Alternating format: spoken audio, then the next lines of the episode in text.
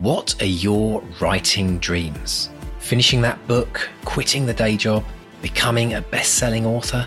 Well, over four years, we've studied the advice of over 300 best selling authors who've collectively sold over half a billion books. And we are excited to announce the Bestseller Academy. If you're ready to take your writing to the next level with accountability, craft, and coaching, your bestseller dreams are now only a click away. To find out more and apply, visit bestsellerexperiment.com forward slash academy. That's bestsellerexperiment.com forward slash academy. Let's run the show. Hello and welcome to the Bestseller Experiment, where we continue to discover what makes a bestseller and inspire you to start, finish, and publish your book. I'm Mark Stay. And I'm Mark Desvaux. Before we dive in, we'd like to thank all of our incredible listeners. That's you listening right now, and especially if you're a patron who's supporting this podcast or an Academy, Bestseller Academy. And Mark, I'm very excited to announce that we're opening the Academy doors on the 1st of July this year. And Ooh. there are a couple of weeks left for people to put in their applications. So if you're interested in joining the Academy, getting Mark as our, your coach uh, and myself as your coach as well, and upping your game as a writer and getting the accountability and supporting this podcast, because that's what the Academy does as well. Pop along to academy.bestsellerexperiment.com. Mark, we have an exciting show today, don't we? We really do. Uh, we've got a legend returning back to the podcast. It's uh, it's it's it's really good stuff. Uh, someone who who basically helped get this podcast started as well. Someone who, who uh, I think the first person I actually interviewed for uh, the podcast at GollanczFest way way back in the day. Uh, so and it was great to get get that that legend on. But yeah, don't want to spoil anything yet. Although, of course, if you've downloaded it and seen her name, you'll know who it is. So we do this every week, don't we? Every, it's actually in the title of the podcast. But we like to create the mystery and suspense. You never know. Someone might just press the button. Yeah, yeah, yeah, and if you have, if you've just discovered this podcast exactly. and you're like, who are these two English blokes wittering on about something? Well, just wait and see who we've got as a special guest this week. Brilliant stuff. So, how are you doing, Mark? How's life? It's good. It's uh, less than a month now until the launch of uh, The Ghost of Ivy Barn, which is the Ooh. third Witches of Woodville book.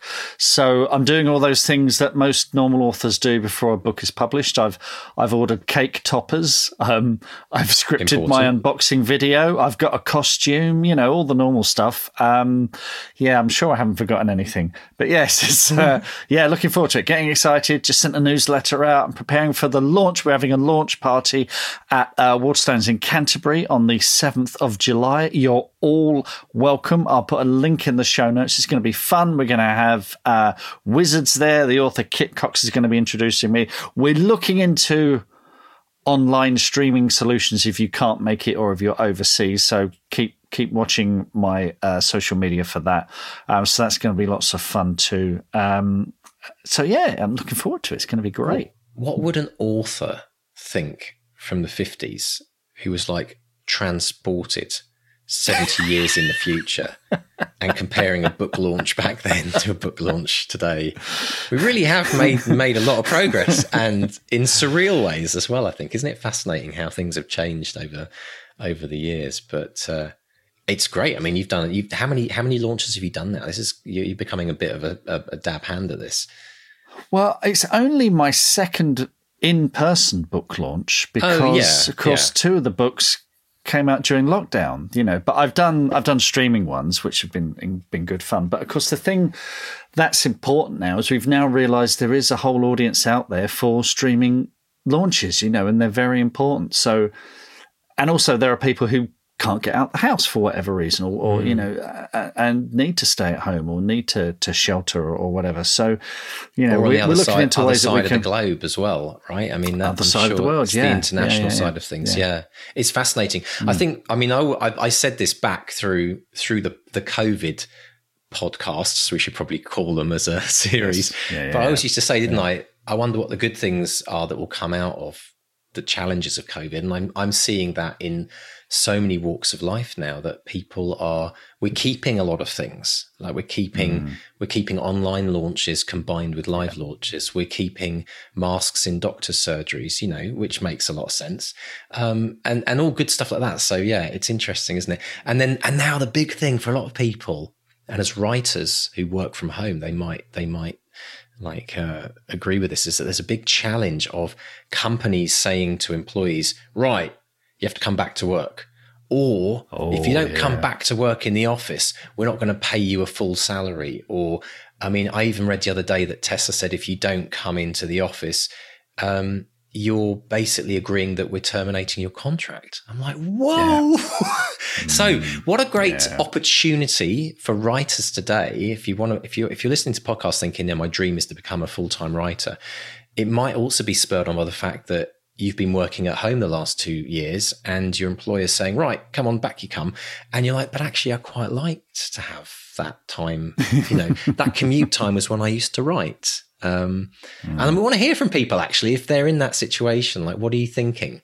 Are you torn between this idea of going back to work? Are you happy to go back to work? Or would you love that ideal where you kind of get to choose what you do, whether you stay at home, do a bit of half and half or go back to the office because I think a lot of people wrote a lot of good words during their full time job during COVID. Yeah. And not because they were yeah. like eating into their eating into their working hours. It's just they had more time to to write because they weren't, you know, being in, bugged by everyone every two minutes of the day. And there's a there's an experiment happening in the UK with I think it's 200 businesses across the UK are doing a four day week, a four day working week. Ooh. So they're on the same pay, but they're getting one day a week off. And the idea is, you know, to, to see if they're as productive in four days as they might be in five. And I'd be really interested to see, because I know we've spoken to authors who've done that. They, but they've taken a cut in salary. They said, but I, you know, I have every Friday off or whatever. And I, you, that's the day that I write. I turn the phone off, turn off the email. I write from morning to, you know, from dusk till dawn. Um, and, um, so yeah, I'd be interested to see if that frees people up to to do the things they love. yeah, know, if it's writing or making music or, well, or whatever it is. Here's a little stat for you: 200 word a day challenge. Right, obviously, 200 words a day gets you your 70. 70,000 plus words a year. But if you were to write those all on one day on a Friday, say, which was your day when you weren't working, you'd have to. Oh, how many would you have to do? That's interesting. Let's have a quick look. 52. Man taps calculator yeah, on podcast. it's thrilling stuff. Thrilling stuff. we should have had a drum roll. 1,403 words on a Friday, right. which right. actually, if you had the whole day just to focus on writing, it's yeah. that's that's doable. I mean, it's very I, doable. Hard, yeah. for, but you know, once you got in the groove of doing it every single week, and you had that to look forward to, mm. Friday becomes your writing day, and it, and you have you have Saturday to, or maybe Monday to Thursday thinking about your plot which is, comes up in today's interview, doesn't it? Um, yeah. I like this idea. One thousand four hundred words a week. If that if that appeals to you, uh, we spoke to the author Sasha Green. That's exactly how she works. I'll put a link in the show mm. notes to the episode we did with Sasha because that's what she does, and it works Very for her. Interesting. So, yeah. Ah, yeah, love it, love yeah. it, love it. Brilliant stuff.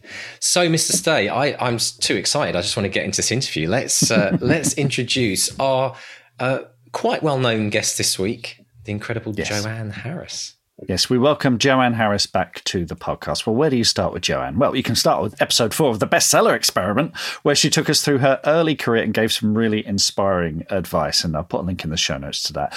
Joanne is currently the chair of the Society of Authors, and she's on the board of the Authors Licensing and Collecting Society, ALCS.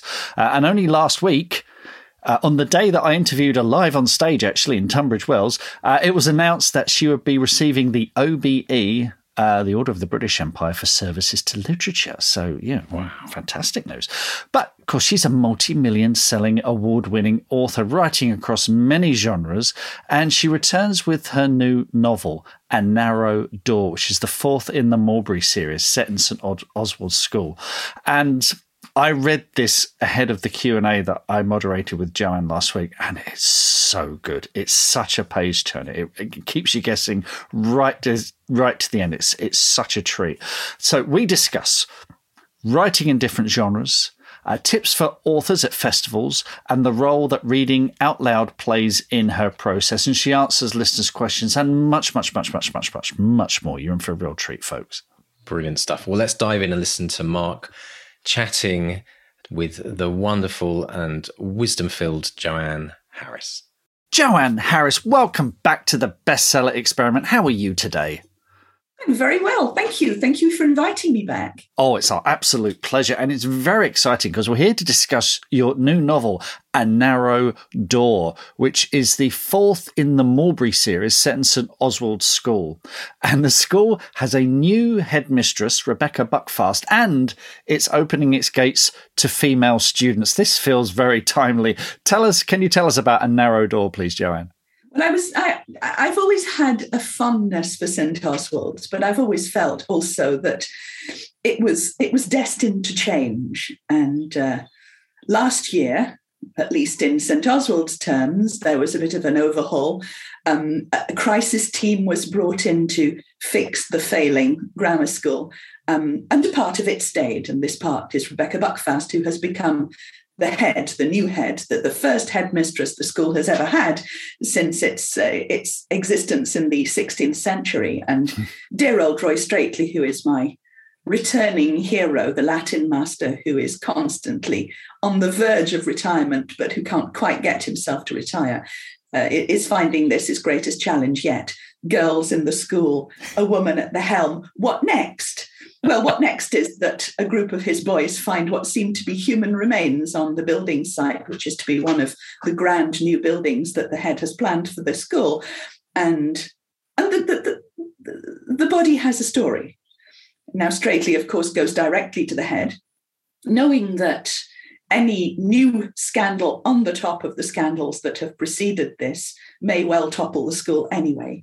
And he is surprised and disconcerted to find that not only does she not seem that surprised, but she seems to know a lot more about this this rather ancient bundle of human remains than is is good for anybody concerned and so as the story begins to unravel from her perspective it becomes clear that there is a great deal more in her past than we know and this past also includes various key personnel at St. Oswald's, including Straitley himself, tangentially at least. And so it's a bit of a, a story within a story, or several stories, in fact, which open up like layers in an onion, revealing finally the, uh, the truth at the heart of the mystery. Wonderful stuff. What is it about the Malbry series and, and St. Oswald's that, that keeps you coming back? Is there a kind of a particular itch that you're scratching when you write these books? Well, you know, I think it's my homeopathic dose of being a teacher, just to remind me why I left. I was I was a teacher for over 15 years. I was good at it. I loved it. I get the feeling that I left at just the right time because it's getting increasingly hard to be a teacher nowadays, uh, even in the independent sector, which which I left um, just when I think the direct grant system had been abolished. So there was still an element of fairness to it.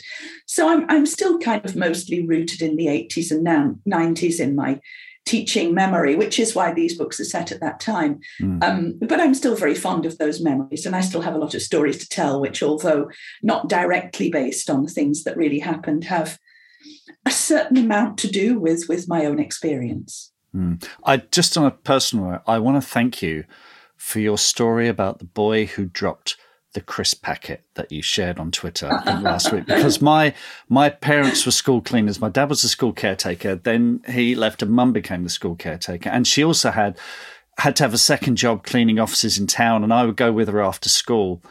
And, you know, we go in these offices and people would just leave their mugs out, you know, and they were, they'd been left there for hours and they were stained. And it's, it was the attitude of, oh, we have people to do that sort of thing. It's well, yeah, but if you took it to the kitchen, it wouldn't take us twice as bloody long to do it. So I, I really, um, uh, for those who didn't see the tweet, could you share that story with us, please? Oh, this was absolutely a real story. There was no fiction about this at all. It was when I just arrived at Leeds Grammar School, which was the uh, the template for St Oswald's, and I'd come from the state sector, and I was still a very young and female member of staff. And so nobody paid much attention to me. And boy dropped a crisp packet right in front of me in the corridor. So I challenged him and said, what, what do you think you're doing? Pick that up and put it in a bin. And he looked at me and said, Oh, miss, we have we have cleaners to do that. And so I put him in detention. Um, initially for one night, but he was so bad about it that I put him in detention for the rest of the week. And every day he would go to my classroom uh, with uh, basically cleaning scrubs on, and he would make the cleaner a cup of tea. And she would sit there and watch as he picked up all the litter. And I thought it was a salutary lesson because these, these boys, they were all paying to be at the school. But it didn't mean to say that they were paying to to treat other people as if they didn't matter and as if their work didn't matter. And from that, I got the reputation of not only being a head case that you didn't want to mess with, but also having a bit of a bee in my bonnet about litter. And so my room was always absolutely litter free. And, and no boy would would leave litter around his desk or on the floor in case I went mental again. And it was it was very good for everybody, I think. very, very good. Excellent. Now with the um with this series, the Malbry series, these are thrillers. There's always a mystery at the heart of these. Are you approaching that any differently to the other genres? Because you write contemporary fiction, historical fiction, fantasy fiction. Are are you writing approaching this in a in a different way to those those other genres? Are you thinking, right, I'm in thriller mode now? Not really not the way you would expect me to, partly because they're quite unusual thrillers anyway. Uh, they're not procedurals, they don't involve detectives, they don't have that structure. But also, the more I write, the more I realize that pretty much all my books have this thriller element, this element of reversal and suspense and surprise. So there's just a bit more of it with these books. But no, I don't think of them being as as different, really, as some people think, because I mean, I've, I've never been a great fan of putting books into genre compartments anyway. And I think that my books particularly spill over into quite a, a lot of different genres, if you like. Um, I think of them mostly as psychological stories where the past plays a very great role. And, and that's actually true of pretty much everything that I write anyway. In this case, particularly, and in this case, there is a murder at the heart of it, as there has been with the other books. But it's it's not to me a kind of classic thriller investigative novel. It's it's much more an unpicking of why somebody is as they are, why they would behave the way they do, what damage there is in their past, um, and why they're still dragging that baggage around with them. Mm. And this is true of, of all my characters, my my villains, because Buckfast is quite definitely a monster, although I like her immensely for many reasons. But it's true of Straitley too, who is the good guy. Mm. Mm. And I think that's the thing. You've always been um, you've never allowed anyone to pin you down. You've never allowed you you were never the chocolat author, no matter how hard people tried. You were never the contemporary fiction author. You've always, you know, avoided that. It, have those choices always been deliberate? If you think, okay, I've done a Malbry, then I'm going to do something different after that, or are they just coming at you?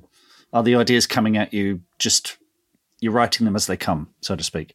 Well, I find that my my process is cyclic and takes several years to form, and so it's not really so much a question of oh, I will do a Malbry book next, or I will do a Chocolat book next. But I find that it's a little bit like um, a spacecraft orbiting a solar system. I will take a number of years to make an orbit and I will go to a certain place. And I know that I'm rhythmically and temperamentally in a certain zone. And so I'm in a, a a chocolat zone or I'm in a Malbry zone or I'm in that kind of weird little hinterland where pretty much anything could happen zone. Um, so it, it, does take me a long time. It's not it's not as if my bringing out a book a year means that I'm writing a book a year at that speed. It doesn't always mean that because mm. very often I will be working on more than one thing at once. And so I'll start something, I'll give it time to to percolate. I will work on something else during that time. And then after an interval of maybe four or five years, the book will emerge. And it will have taken it all that time mm. to, to get to that point. So it, it's not a conscious process, but it is, I think, a rhythmic, organic process, which just has to do with my mental state and the slowness of my my process and my thinking and having to work out these these intricate plots and and and also surprise myself in the in the writing of them, which to me is quite important. Mm. So, are you? Does there come a point you're allowing these sort of ideas to orbit in your solar system? They're slowly ideas are sort of glomming onto them. Is there, does there come a point where you think now the time is right? Sometimes, yes. Sometimes there is a kind of little catharsis, and sometimes it's much more a question of having ideas, pulling them together in the dark, thinking, what shape is this? What story am I telling? Where is it? I mean, to me, the where of it is quite an important thing because I wouldn't be able to write a chocolat story in Malbry. It wouldn't work. It, it would have a different color palette. It would have different social and cultural filters over it. And so I know quite early on when something is going to be set, where it's going to be set, because those things are integral parts of building the story anyway. Mm-hmm. Um, so, yes, I, I suppose you could say that does happen. Wonderful stuff. Let's give a quick plug as well, because your book, 10 Things About Writing, which I have on my phone, there we go, so I can take it with me everywhere. And it's one I dip into an awful lot. Um, the only disadvantage with the ebook is it jumps you straight to the introduction. And I've, I hadn't realized till now, there's a cartoon at the very front.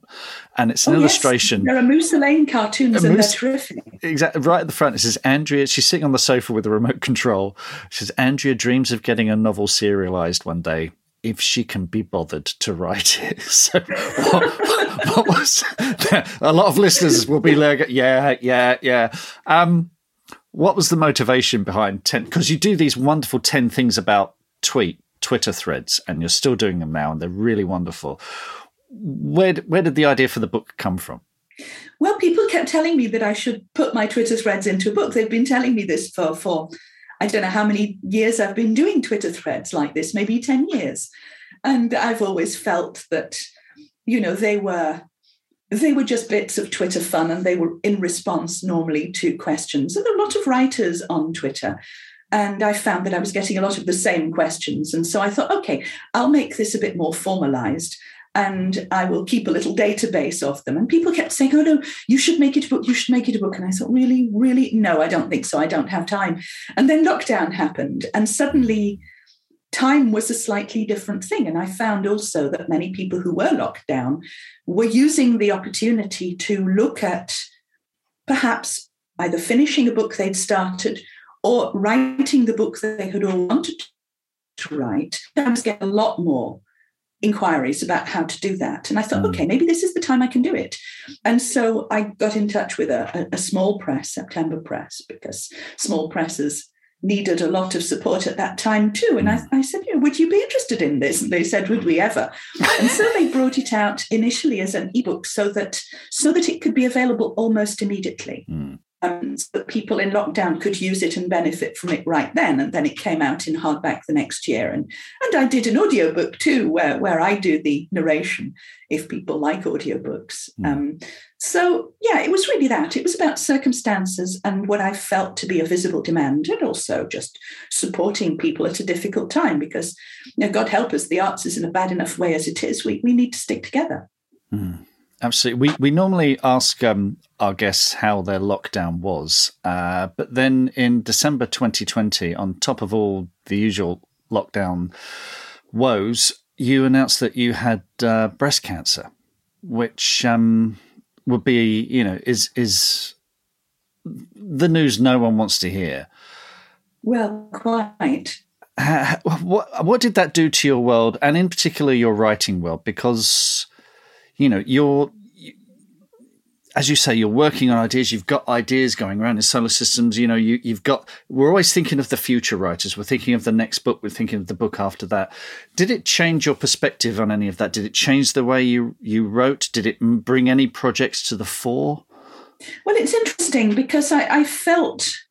I mean, at the time, I'd, I'd been saying, well, lockdown hasn't been too bad for me because I'm very privileged, because I have space, because I work from home anyway. Mm. uh, because I haven't lost significant amounts of work from lockdown. And then, boom, all of a sudden, I get this, this breast cancer diagnosis, which kind of knocked me sideways. I mean, I was lucky in the sense that it was an early diagnosis mm. and I had very good prospects, you know, to be able to walk away from it quite soon. But I had to go through chemo. And of course, I lost all my hair and, and, um, and I was exhausted and I had brain fog a lot of the time. And I tweeted about this because I felt that I wasn't alone in this. And there were a lot of other people who might be going through the same thing. And I realized that that was also absolutely true.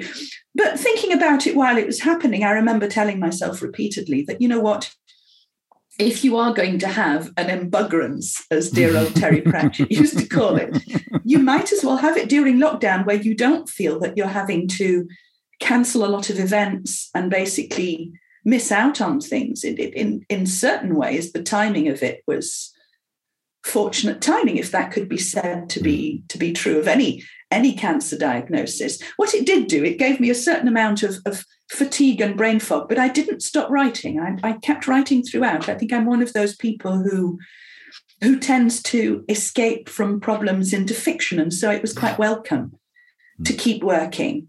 Um, I mean, I do look at some of the the first draft things that I did at that time, and I think, well, you know, my brain was only half half operating there because I'm missing whole words and bits of sentences out because, right. yeah, that's how brain fog works. But, you know, I, I got through it. And it was also very interesting to see how social media responded because I felt that social media was not only supportive, but also, you know, actually in some way inspirational. I've always felt that a lot of my stories, and particularly my school stories, came from the the human contact that I got on a day to day basis when I was a teacher. Mm-hmm. And because I can't do that now, um, I get my, my human contact from face to face appearances with the public, but also with interactions on things like Twitter, which are so responsive and so very much about personal experiences that very often I feel that that's that's where I get my human interactions nowadays. So, mm. so there was that, and that didn't stop, and that was that was very helpful. Good. We're we're recording this on the day that it's been announced that Twitter will be under new management in the near future. Um, so hopefully that won't change too much. Um, we'll we'll have to see how that. Well, progresses. I hope it doesn't. I hope it doesn't. I'm I'm not planning on leaving. No, no. Not not just because of new management, although. Mm yes, no, no change in that direction is is particularly good for most people who who like Twitter and genuinely enjoy using it. But mm. uh, you know, as long as the block button exists, I think I'll be just fine. We've got some uh, listener questions for you, Joanne. Uh, actually, the first one. This is the thing that you authors dread at. Um, at festivals and conferences where someone says this isn't a question, it's more of a statement, but it's from Elizabeth Hurley who says, just tell her she's awesome. Um, any any oh. response to that, Joanne? well, thank you. It's always nice to have my my my certainties confirmed. no, it's really nice. Honestly, it's it's it's quite rare for for people to come and just say nice things to authors. Very often, you know, people people come when they have a complaint, but they they sort of take it for granted that you you you know that they like you. And that's not always true at all. So no. yes thank you. That's that's very much appreciated. It's the ones who tell you how your book should have ended. They're they're the fun ones. Um, ah well. we have a I have a question from Tanya Scott who says I I know Joanna's spoken at a lot of writing festivals. Which would she recommend attending? So if you're a writer and you're looking to to to get you know glean some wisdom from authors any particular festivals worth attending well, uh, attending as an author, I would say, you know, always look at what they're paying you and make sure that you're not out of pocket. We had long conversations on Twitter yesterday about this. Some festivals are still not aware that some authors are actually not able to afford to attend because they're not paying them enough to cover their expenses, which is a disgrace, especially when they're asking people to pay for tickets. They should be able to cover paying their their contributors. If if they can't, there's something deeply wrong with their business model. Mm. Um, I wouldn't attend as a punter a festival that didn't pay its contributors either, mm. because I just think it's it's unfair and and exploitative to do that. Uh, as a punter. Um, there are some. It depends where you are, really. It depends what you like. Um, as both as an author and as a, a, a, person attending festivals, I always enjoy Edinburgh enormously because it's so friendly and diverse, and there is something for everybody. Um, it really does depend on what you like. Um, some festivals have particular audiences because they tend to favor particular kinds of author.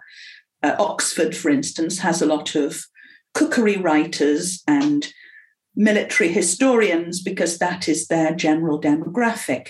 Edinburgh is much more all inclusive and welcoming. I happen to like Dartington because it's just such a pleasant environment and it's such a beautiful place. Mm. And it, it, feels like a kind of privilege just to be there, although it is an awful schlep there on the train for me.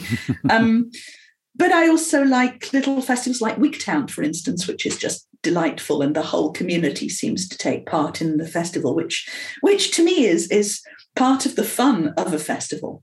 Mm. So really, I think it's a question of looking where you are and what you like the look of, and who's going there, because generally you can tell from the guests who enjoys coming again mm. and again and who feels looked after, and that that's important too. Very true. Very true. Uh, Christopher Wells has a question. What book would you love to write one day but haven't yet? Is is there one out there that's because you sometimes hear authors saying, "I've got an idea for a, book, but I'm not ready to write it yet. I, I, haven't reached a stage in my life, or that I haven't figured out what it's about yet." Is is there a, a project out there that's tantalizingly out of reach?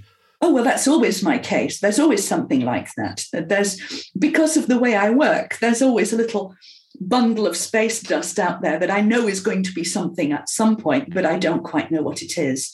So, but that that's the way it works for me. There's there's always something slightly out of reach because actually, if your if your your reach exceeds your grasp, then then you're doing something wrong. Um, I did at one point. I wrote uh, a Doctor Who book. I'd love to write a Blake Seven book next.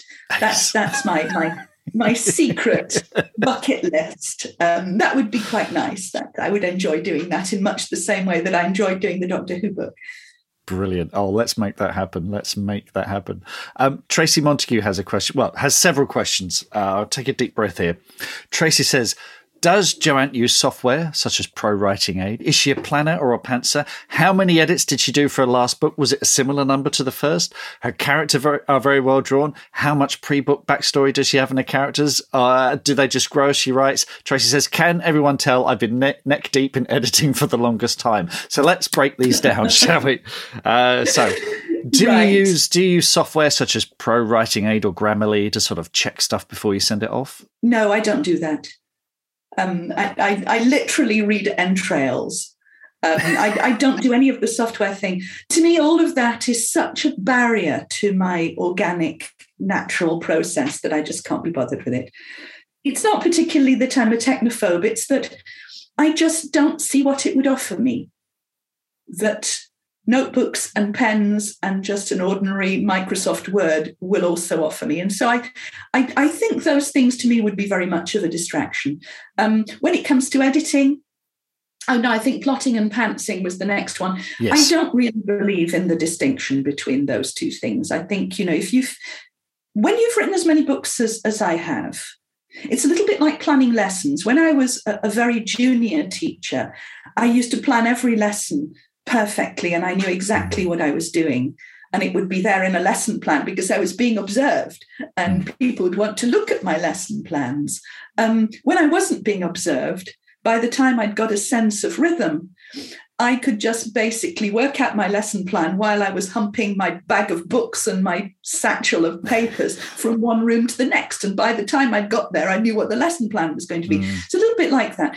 When you get the rhythms of things in your head and, and you can start to get a feel of how the structure of your book is going to work, then you, you don't need to be as, as architectural a plotter as when you were starting off. I mean, that's my process. Some people like to stick to the lesson plan thing because it's it's it's comforting mm. and it makes them feel that there's there's a structure that they can hang things on, which is also fine. Um, nowadays, I do a little bit of both. I just tend I approach the book with a number of key ideas and events and a general structural trajectory, and then I allow the details to fill themselves in in a kind of organic way. So basically, it's a walk in the woods. I know more or less where I'm going, but not what I'm going to find on the way, which, mm. which to me is the way to maintain interest and surprise. Mm. Which to me, the element of self surprise, particularly when you're writing a thriller, is, is really important. And when it comes to editing, I find that I, I edit as I go along anyway. So editing is part of my writing process. What I do in the mornings when I start is that I will read aloud the section that I wrote the day before. And reading aloud is, I think, the best editorial tool anybody has. I will do a kind of baby adjustment to whatever I have line by line there. Then I will be in the zone to write, which is good. It's it's a it's a dual process. It's partly getting a bit of editing done and also getting into the headspace. And, and, and that's, that's generally how I approach editing when I look at a first draft. So by the end of a first draft, usually line by line, it's pretty clean because of the process I use. Then I will look at structure and I'll generally find that there is a certain amount of detailing which needs to be put in structural detailing sometimes moving events around sometimes inserting scenes that, that need to be there for purposes of characterization or whatever. Um, you asked about characterization also. Mm. Um, with me, it's very much a question of getting to know those characters. So I don't need to have stupendous amounts of backstory. It helps to have it in your head, but I think working it out in any kind of official way tends to tempt people to do a lot of front loading and in, info dumping about their character at the yeah. beginning of the book, which is generally not a great idea. So I like the reader to get to know the character they would a person.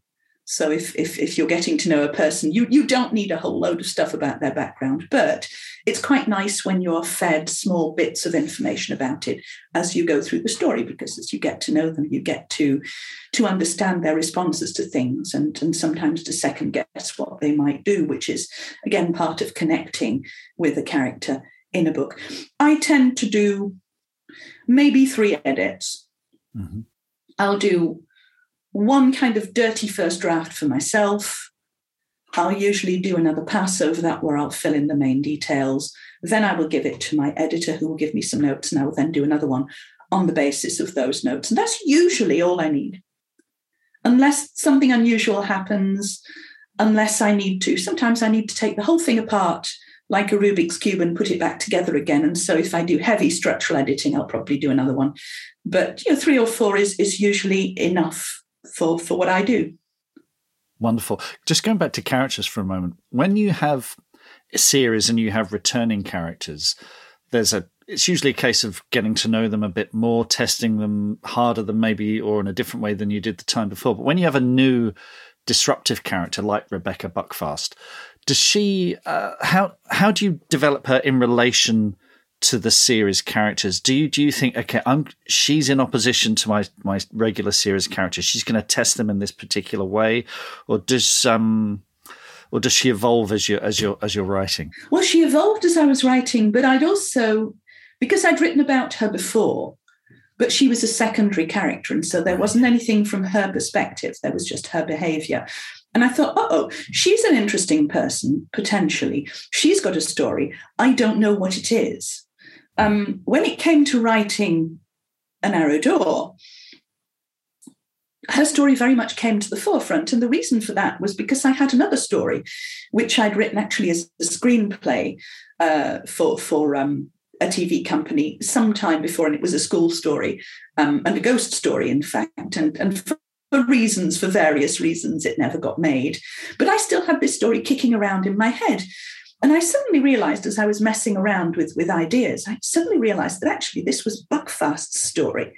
And so I thought, hey, what if I put it in here and will it fit? And it fit perfectly. And I thought, right, okay, this is this is how it's going to be, which is why it has a slightly different tonal quality to the other books. It's mm-hmm. it feels more like a supernatural. It's it's it's it's more that kind of story. And also she is very much more in the forefront than antagonistic characters have previously been in, in this series. And, and that's partly why, because I, I wanted to tell her story from a particular perspective. That doesn't always happen. But I like the element of surprise in characters too. I, I like opening a character up in a different way and going, ah, mm. this is a whole new thing about them. I didn't know this. Let's go in, let's explore this and do a deep dive on why this character is like that. And also, when you do have returning characters like Roy Straitley, how on earth are they going to cope with this if yeah. they find this out? What will they do? Because very much, with me in anyway, the, the the creation of drama has been very much always about putting people under pressure to see what they'll do, just squeezing them to see where where the pressure is going to come out and mm-hmm. how they're going to respond and what they're going to reveal of themselves when that happens. And you know, will they still turn out to be this character of moral integrity or, or will we see them collapse? Is always an element of the, the tension within any story that's, that's character driven like these. Wonderful. Who are you going to be squeezing next, uh, Joanne? What's uh, what's coming up next for you? Well, I have just finished the, the dirty-ish first draft of a book called Broken Light, which is a standalone book, although there is a little bit of a nod to Malbry in it, um, although it's not a St. Oswald's book. And it's a kind of I guess it's it's a kind of feminist psychological thriller with some supernatural aspects to it. Um, basically, imagine imagine if Carrie White hadn't died at the prom at all. If, if, if she'd actually not, if none of that had happened, and she'd lost her powers at thirteen, and none of that high school drama had happened, and she'd lived to be a reasonably unhappily married woman of nearly fifty, and she'd got her powers then. Oh. Imagine menopause, Carrie. oh my god! So that's my story. I'm gonna I'm gonna pitch and that I've, to my I've wife. I've enjoyed it that sounds amazing. That sounds absolutely brilliant. Fantastic. Well, Joanne, over five years ago now, you were one of the first authors we interviewed for the podcast, and you've inspired countless, countless writers out there. I, I, did ask you, I made the mistake. I said, Have you had any advice for aspiring writers? And you said, Ditch the word aspiring. It's bullshit. Just right. And that's been a mantra throughout this five years, and it's inspired countless, countless authors out there, many of whom have gone on to get deals and self publish and uh, publish in extraordinary ways and voices that might never have been heard otherwise. So we thank you from the bottom of our hearts for that ongoing inspiration, and we can't wait to read what you've you've got coming out next. Thank you so much. And to you, thank you. OBE I know, couldn't it? Yeah, it doesn't bad. get much better than that, does it? Well, Damehood is the one after oh. that, and then Queen. I'm not sure how it works. I, I don't really. Yeah. Wow. So, so tell me, Mark, when you you did the um, in person interview with Joanne mm. at, at, the theatre, uh, did she know about the OBE yeah. before? Literally, yeah. was it that day that she it found was that out? Day, it was that day because uh, they were all announced in the morning because it was Jubilee week. How does that? Because uh, how does that work? How do how do you how does someone get an OBE? Does they have to be nominated or? You know what? I don't know. Uh, hmm. I think I think there is a, a, selection process, and that, and they look at people who've done something extraordinary in in their field. Because uh, Ian Rankin, he's Sir Ian Rankin now. So uh, he he was announced on the same day. Wow! Uh, and particularly if you've done a lot of work. I mean, this is why I mentioned uh, Joanne. You know, being part of this. You know, she's the chair of the Society of Authors, which is such an important force for good for writers in mm. in the UK and she's been very vocal in standing up for the rights of authors. She talked there about making sure authors get paid at festivals. Um, and ALCS, uh, the Licensing and Collecting Society, they um, they make sure that you know, when our books are photocopied, when we get stuff in magazines, and also for screenwriters, I get stuff from ALCS for, for screenwriting. When Robot Overlords is shown on telly in Poland, I get a few quid. You know, it's nice. uh, so, um, twice a year. Uh, so yeah, it's it's stuff like that, standing up for the author, and she's been absolutely brilliant about it. And as you know, and and also you look at her social media and the stuff that she does it inspires authors every day it, it really yeah. really does so um she really does well deserved she really does deserve you know mm. that recognition and and you're right i mean what she does in her outside of her well inside her writing life but as an, as a contribution to yeah. society yeah, yeah. Uh, you know you, like you say you can, it embodies her you know like a, a, regular twitter post it's always about helping authors and mm. and also just how she kind of um how well she answered those listener questions. You can tell she's she's done a few of those before, hasn't she? yeah, I mean, it's it's interesting in that she was one of the first, if not the first, authors we interviewed for the podcast, and in a way, I think she set the tone for the podcast. I think you're I, right. Yeah, you know, listening to her. Uh, when she said, you know, ditch the word aspiring, it, it's it's bullshit. If you're a writer, you're if you write, you're a writer. And I thought that that yeah, I'm going to go forward with that. That's you yeah. know, this isn't about you know tricks or uh, you know it's it's it's it's about inspiring other people. If you're putting pen to paper, then you're one of us, and that's good enough for me. Exactly, exactly. Well, let's talk about some of the things that came up in the interview. I was really fascinated mm. by um, the way that you know this visual of kind of like these ideas all floating together towards a kind of mothership eventually yes, solar system for, yeah yeah it, it, literally was like that yeah I, it's a very interesting approach and a, a, a, very freeing way of of coming up with and allowing the story to form rather than mm. sitting down and thinking right what's my what's my hook? Because a lot of times we try and force that you know we sit down and say right we've got we, we need to nail this in one sentence before we start writing it. But i like the fact that joanne gives herself time for those ideas to kind of all latch onto each other and then stands back and looks at it and thinks okay so what have you got here? Oh okay this is what it is. And it's often not what you maybe would expect, but that what's is some way maybe one of part of the magic of a storytelling is that it's something very very unique and mm. and and could never have happened any other way possibly.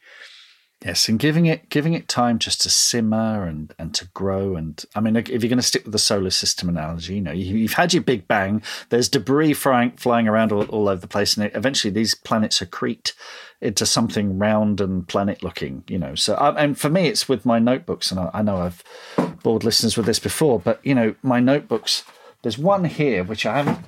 There we go. Oh, hang on which I haven't touched in, in months. And it was an idea that I, I sort of jotted down some ideas and it wasn't quite working. And then just yesterday, I thought, oh, aha. And then, you know, half a page there of notes. Mm. Uh, and I won't, probably won't come back to that for weeks. I'll come back to that again, you know, in a few weeks when inspiration strikes again. I've got other projects. I've got, you know, my my my main projects that I'm getting on with, but that notebook is where those ideas go, and that's you know, and after time, it will hit reach a sort of critical mass where I think, yeah, I've got the story now. When you talk about those those planets, kind of all debris forming and planets, yeah, is that another and not another version of world building? Literally, I mean, yeah, yeah, right? yeah, yeah. You know, yeah. It I guess is, it is, isn't it? I guess it is. Kind yeah, of, yeah, it's yeah, kind of like literally takes the you know the term in its in its literal sense. So, mm-hmm. um, I also find that uh, I mean I, I really want to talk about the experience that Joanne went through with breast cancer as well, because I know she was very public about that. But yes. listening to her talking about it was really interesting because it, it really honed me kind of to that really, really important sense that thinking about what happened to, to Joanne, it happened to her, you know, she's, she was very established author. It's happening to her after she's written many, many, many, many books. And I think about all those people that have been putting off writing a book for so mm. many years and then something like that hits them and then then they look back and think about all of the you know the, the, the missed opportunities if you like and, and it's a really important reminder for everyone out there if you're kind of thinking of writing a book if you're struggling getting through your first book and you know if, if you keep coming back to a book and, and you don't think you have the time it's a really good reminder that you just never quite know what life's going to throw at you and so banking those words is is, is creating that legacy, creating those books. Um, and I just think it's really important for people to remember that because I think we can get too we can get too busy with life. Um, and I, I, can imagine from jo- Joanne's perspective, you know, that it did probably come come right out of and hit her like a, like a bolt out of the blue. But there must have been some comfort in some you know strange way of looking back and saying, "Look at all this incredible work that I've created over my lifetime. I've not wasted that time, or I've not. Um, I've I've I've written. I've been writing my dream out every single day, and people have been sharing that with the world. And this is what I really want people to kind of to latch onto this idea of: Are you really making the most of every day? Don't put off tomorrow, a, right? I'm gonna I'm gonna misquote this probably, but there's there is a quote from Terry Pratchett who said, um, "Just before you die, your life does flash before your eyes. It's called living. You know, Yeah. I mean, this is it. You know, you, you're you've you've um, it's happening right now. It's happening right this very second, and it's gone. That second is gone. Oh, there goes another one, and there goes Yeah. another. Oh, oh, they keep. Yeah, we just before we hit record, we we, we realise it's almost the middle of June. How the bloody hell did that happen? I know. You know. Well, we said, didn't we? I said, I said, I walked walked into the studio this morning, and it felt really warm. And I thought, finally, Yeah. after two months of rain, it feels like summer. And then I look at my the date on my watch, and we're two weeks away from the longest day of the year. And I'm like, no, I want Yeah. more. I, it should be every year. It happens every year, and it's a really good. You know, the passing of the seasons is another really good way of of reminding ourselves that life move. Life is time is moving forward, regardless of whether we move with it. Yeah, You know? li- life is life is for living. And if you're in your twenties listening to this, going, "Pa," trust me, Oh. when you get to, you know, I'm 49, uh, and it's like someone has put a brick on the accelerator. It's like whoosh, whoosh, whoosh, whoosh. So Yeah. I, this is why I'm spending every day writing, you know, as many words as I possibly can because um, it's the only chance I've got. You know, Do you know And- it's a bit of a bit of a kind of scary thought for some people. I love this kind of discussion, but I learned that chickens have a certain number of eggs that they lay. It's kind of predetermined before they before Right. they start laying, and they eventually lay their last egg. And for anyone who knows has chickens, you know those like old grandmother hens that you've got kicking around, not contributing got to the we've got a house, outside, right? yeah, you know, yeah, yeah, free. But then they've done, you know, they've they've earned their they've earned their uh, their their dividends, if you like. yeah, exactly. But it made me think the other day as I was looking at these chickens, I was thinking it's the same for authors. In fact, I mean, we can use the author as an analogy, but each author has a predestined number of words that they write in their lifetime. We don't know what it is, but we do know that if we don't write today, we've Oh, missed yeah. that opportunity to bank those words. You're talking about predestination now. That's that's an even bigger topic, and I'm not sure we've. Uh, I've got a hard out at six o'clock. I'm not sure we're going to cover that in the next 25 minutes. deep dive, deep dive. But no, it's interesting, isn't it? Think about that. Like if we miss if we miss a day's writing or a week's writing or a month's writing or a year's writing, those are days that we're never going to get back to write. And we know that you can't just you can't cram you can't cram your books like we used to cram our essays at school, you know, the night before. Like if if you're lying there in your in your you know on your deathbed, you're not going to be writing a book. So no, that's true. Yeah, Yeah, yeah. do you know but what I mean? ca- uh, yeah, yeah. But you can cram words during the day. You know, You- five minutes here, five minutes there Oh, on yeah, your yeah, yeah. phone. You but know, it's about dictating. cramming. It's about cramming regularly. It's not about what's my analogy is. It's like it's like Brewster's Millions, where he's he's given a million dollars or whatever that he's got to get rid of in you know twenty four hours, and and I think too many people are putting off writing their book because they think I'll do it when you know the household's a bit little bit less busy when the kids are grown up when I retire all those things and I think that's that's a really important thing that that Joanne's reminded us of that things can happen and things can Yeah. change our outlook and change our ability to even write you know you look I look at people who get dementia in their later years you know and that might Yeah. be the years they plan to write their book and now they Yeah, they're not capable of doing it so it's just it just struck me it's one of those big moments to say to everyone if you're putting this off don't put it off anymore it's like it's like mark said it's living is happening today and you've just got to start writing if that's your dream you've just got to write It's weird you mentioned Brewster's Millions. Not an hour ago, I was looking it up for a thing what uh, because it was the novel. Really? The novel. The novel was written in 1902. No way And, and there was a Cecil B. DeMille co-directed a silent version of the film, which is considered a lost film because a lot of silent movies got destroyed. There are hundreds Yeah. of you know movies that we'll never see because they were destroyed. And then there was the, um, I think there was another version of it in the fifties or sixties, and then there was the Richard Pryor one, which is probably the one we that's all know. what i'm talking know. about yeah Um, so yeah, it's so weird you That's mentioned that. bizarre because Brewster's Millions is something that I use a lot in my coaching actually because Mm-hmm.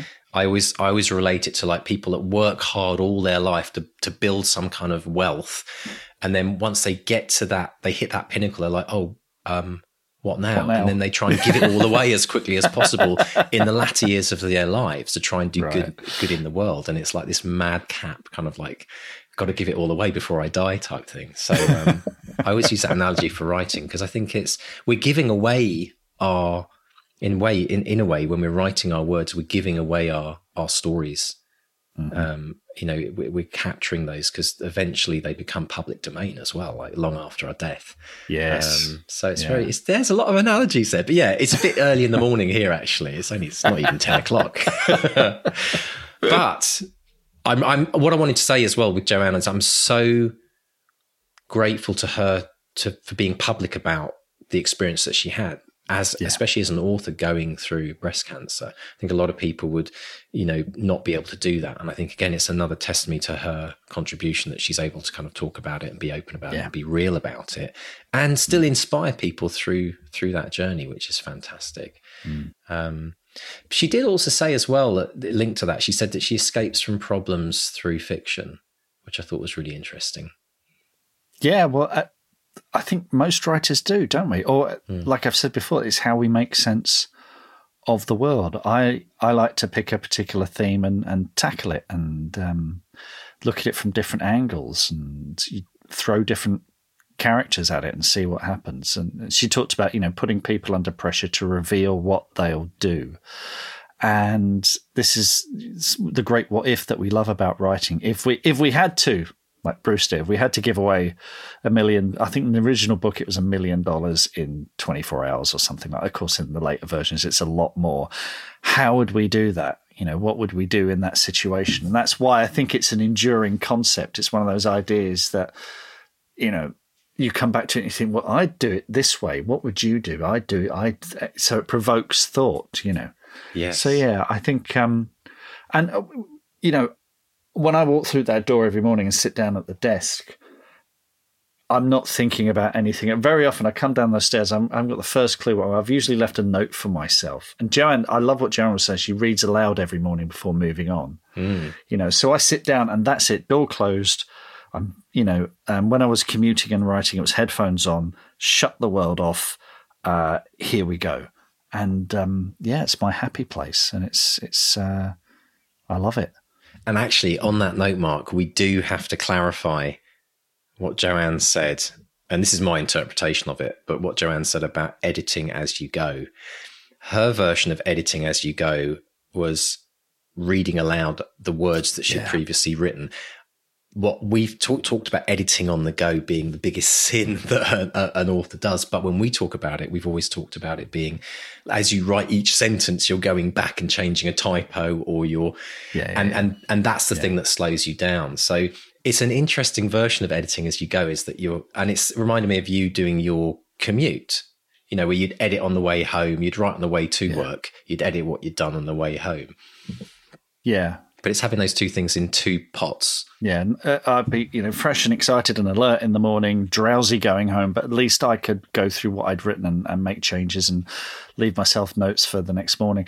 I mean, we we when we spoke to Michael Connelly, he said that he often goes back and rewrites stuff just as, as a sort of run up to break through the barrier of, of the blank page. So he'd go back, rewrite stuff, and then by the time he got to the bit where he might be stuck, his fingers are already moving, he's already typing, he's, he's reacquainted himself with the themes and the situations and the characters, and he just keeps going. So I think reading aloud every morning is is really interesting. I've just just this week, if you listen to last week uh, last week's episode, you'll know that I realized that my antagonist wasn't working in my book. And I've just spent the last week going back and completely rewriting some chapters mm. uh, because because of that.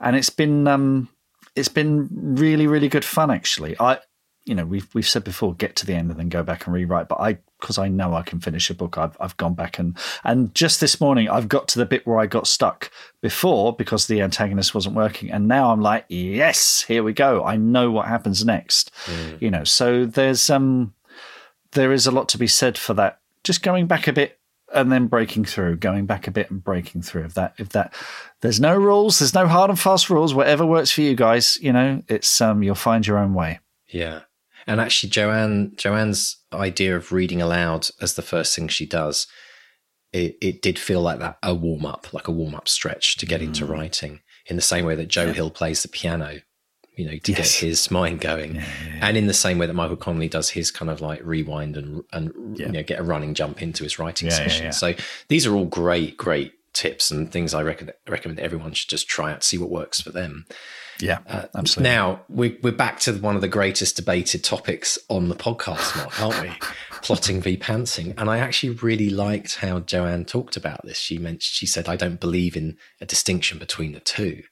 Mm. and I think as we've kind of matured through the podcast, we've we've grown more and more to that idea that you, you can be you can be either, you can be both.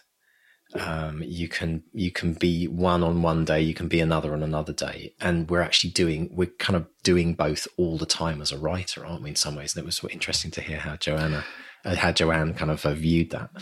Yeah, and, and very often when we t- talk to people who uh, plan ahead. And I, I, this is how I did it when I used to do it in very, you know, those very detailed outlines, 50,000 words.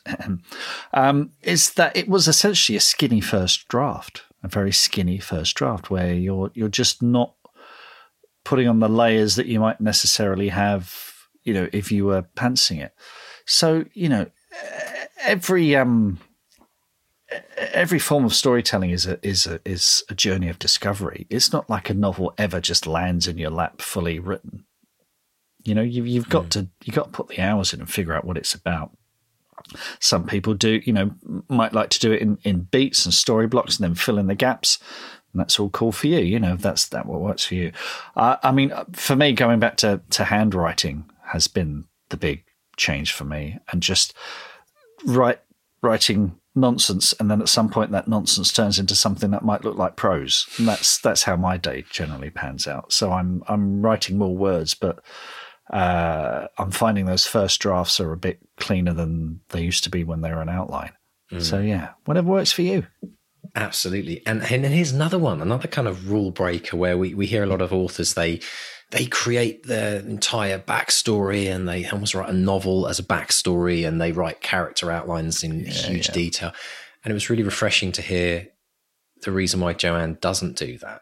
And and the fact that she said when you do that, there's a tendency to info dump at the beginning of the yeah. book. You've got all this information that you want to tell tell everyone about. And then she said, it's better to get to know your characters gradually. Mm. And I thought Absolutely, it's it's so blooming obvious. But in in real life, in real life, when we meet someone new for the first time, we don't just like tell them everything about our lives, unless you're seeing a therapist, of course. But right? but we don't we don't kind of like tell them everything. Like if you're playing, there's a dance that happens with people. Like think of dating, for example. There's a dance that happens where you go out for your first coffee date, and you kind of get you get to know each other a little bit, and then as you get further and further down, say, a relationship, you get to know them more. And then when you've been married to them, say, for like, you know, 20 years, you know, every single, you know, but even habit. then, even then, even people then, will still surprise you. I remember just just yeah. a few years ago. I don't know if I should say this. It was a Father's Day thing, and I, me and my dad went out with my son George, and we went. It was it was you know Dad's and Son's Day. Went to the Imperial War Museum in London. Went around the Imperial War Museum. You know, it was really good. And uh, we're walking away, and we're going down the Kennington Road. Uh, and my dad saw the police station there, and he said, "Ah, Kennington Road, Nick. Yeah, spent a few nights in there. I was like, what? and he said, oh, yeah, yeah, yeah. Drunk and disorderly when I was a young man, you know. I'm like, Dad. And my, my son's going, cool. And I'm like, no, it's not cool. you know, oh, so that's, that's my amazing. dad. Known him all my life, you know. So yeah, yeah. Um, dads are brilliant. Dads have got the best stories oh, when you become an my, adult don't they? Oh they're, they're, God, my dad! You, I could tell you something. Well, but yeah. you forget, you forget that they were once as daft as we were. Yeah, right? exactly. Yeah, exactly. they had to that. go through the process of making mistakes and learning yeah. from mistakes. And as we both know, having you know kind of um, young adult sons, they're going. you know, it's like the rite of passage, right? They, yes. And everyone, every every every parent has to watch their kids. But it's it's that kind of moment where the illusion shatters. you're like, "What? You're not perfect, Dad? Yeah, I thought you were like." Yeah. Isn't it brilliant? F- funny enough, it. that's um that's what Robot Overlords is about thematically. Is that moment when you're a boy and you realize your dad is a human being and mm. not this person that you worship. You know, their their frailties and fears like everyone yeah. else. It's like, oh, I might have to do something myself rather than relying on my dad. You know? Yeah, so, yeah, yeah. It's, it's um, a very interesting, a very mm. interesting rite of passage. And as a yeah, as a parent, you it's easy to forget as well when you see when you see your kids going through their stages of their life. It's easy to forget that that you've got to put yourself in their shoes and try and remember what it was like to think and see the world like they see the world Yeah. at that age. You forget, oh, we've got all this yeah, kind of wisdom and knowledge that we think we have, but then everything's changed anyway. So what do we know, right? But um, the okay, the other bit I loved that Joanne said, which was brilliant. Uh, squeeze a character and see what comes out. Like put them put them in a tension situation, throw a conflict in there. Um, we've talked about this quite a lot on the podcast, but it, again, good to hear that re-emphasizes the importance of developing a character. I, I needed to hear that this week as well because um, one of the problems I had with my ending is I let uh, this is the fourth Woodville book. I let Faye off the hook. Uh, I put her in a situation, and she was like, "Yeah, okay," uh, and walked away from it. I'm like, "Actually, no. This really needs to hurt her. This really needs to bring her down and test her, and she needs to go away and think about it and come back with with a better solution than that." So it was a re- it was really good to hear that this week because there again. that, there is a tendency if you love your characters to let them off the hook a bit. No, no, no, no, no. You got to be horrible to them. You got to be. Yeah. You got to knock them down and and see how they get up again. put you them know? through the ringer. Oh yeah. as we did with Joe and Johanna in Back to Reality. Oh, like they absolutely. Did, Yeah, they, yeah, yeah. they, we were, we were really, really evil, evil, evil authors. But at the same time, here it's very important to remember. Like, it's, it's interesting because there's themes that come up again and again in the podcast, and people might think, "Well, I've heard this before," but it's like personal development books. You know, when you when you read a personal development book, you get all you get all excited and pumped up, and that lasts for about a week. Typically, when you put the book, and then you get back into your old bad habits, and then you pick the book up again a year later and think, "Oh, why am I not doing this?" And that's why it's great. Like to hear you say, "It's Mark, I need you to hear that this week." Now you know this stuff, you know it, but you have to be prompted and reminded. And we all have to as authors. We can't. Craft is about not just about learning the craft, but remembering it and then using it and reusing it, and then being reminded again. And that's why. I love the fact that these topics keep coming up again and resurfacing in the podcast. Because, like you say, Mark, there'll be a thousand people listening to this right now who'll be like, "Yeah, I need to remember that this week as well." Yeah. And it's what you need to hear in that week, where wherever you're at in your journey of writing, and everyone's at a different place right now. Some people are struggling with their beginning. Some people can't finish their book. Others don't know what to do in the middle of the book. Some people are stuck with a character. But ultimately, there's always something that we all need to rehear. And yeah, uh, yeah, yeah. I think it's No, brilliant. too true. Absolutely Very true. brilliant. Excellent. Well, thank you to Joanne for coming on the show again and inspiring Yes. us. Absolutely brilliant. Congratulations on the OBE. Absolutely brilliant. I must say, Mark, I've written this list uh, that we're launching on the Academy soon, which is this milestones chart. We've, we've worked on Is this. haven't we? On there Well, the funny thing is, it's not on there. It's not on there. It's got all Was these it things like, you know, Booker's Book MBE, of Prize. CBE, OBE. I'm not sure Yeah. what order they go in. Knighthood. Yeah, got to get them all on there. It's kind of funny, isn't it? But National uh, Treasure. That's the top one, isn't it? national national treasure yeah that's the kind of that's the kind of the people's obe in some ways and actually that applies to whatever country you're in because i realize a lot of people can't get obes because you know Hmm. uh, they're not part of the commonwealth but but national treasure that's what everyone should be aiming for wouldn't it be brilliant wouldn't it be brilliant at the end of your life if you're in obituary it said Mark Stay was a national treasure. Like, wouldn't that? It, just, it al- almost doesn't get better than that. I think in terms of Yeah, that ain't going to happen. hey, you never say never. You never say never. I mean, who knows, right? Contributions to podcast either. I mean, who knows, right? But think about it. Think about it. Like, hopefully, we've got a bit of time left. Might be doing a little bit more of this. Yeah. But um, no, I think it's brilliant and very well deserved. And I think um, it should inspire everyone today. If you if you weren't inspired to get writing before that interview, I hope you are today. Yes. Um, and talking about inspiring stories, what's happening on social media this week, Mr. Stay? We've got, well, actually, it's interesting you just said you've inspired people, Mr. D. You. Uh, so, uh, Josh Atkinson on the BXP group and our Facebook group, he said, Yesterday, I, I jump started my motivation with a Mr. D visualization walk through the old library. And this is something you suggest, isn't it? Walk through a bookshop or a library and think about where your books are shelved. So, Josh said, I, I took a look at where my books would be shelved if I if I write enough, I could bump Margaret Atwood to a new shelf. And I think it's an mm. omen that I could see Michael Connelly just beside me. His latest episode was fantastic. Thank you, Josh. And he also took a picture of the comic bookshop where he'd like to hold his bookshop book launch. It's a local comic shop who recently opened a licensed bar in the back, and it's called the Hooded Goblin. And it's Oh, the I kind of it. bookshop that I cannot walk past. If I see a shop called the Hooded Goblin, I guarantee. I'm going in. yeah. So, um, Josh, this is brilliant. I mean, you're in great company. Kate Atkinson, Margaret Atwood, you know, so it's, uh, yeah, one day, mate, one day. Lots let's of see great your A book there. A-listed authors. Ooh, he's an A-listed author.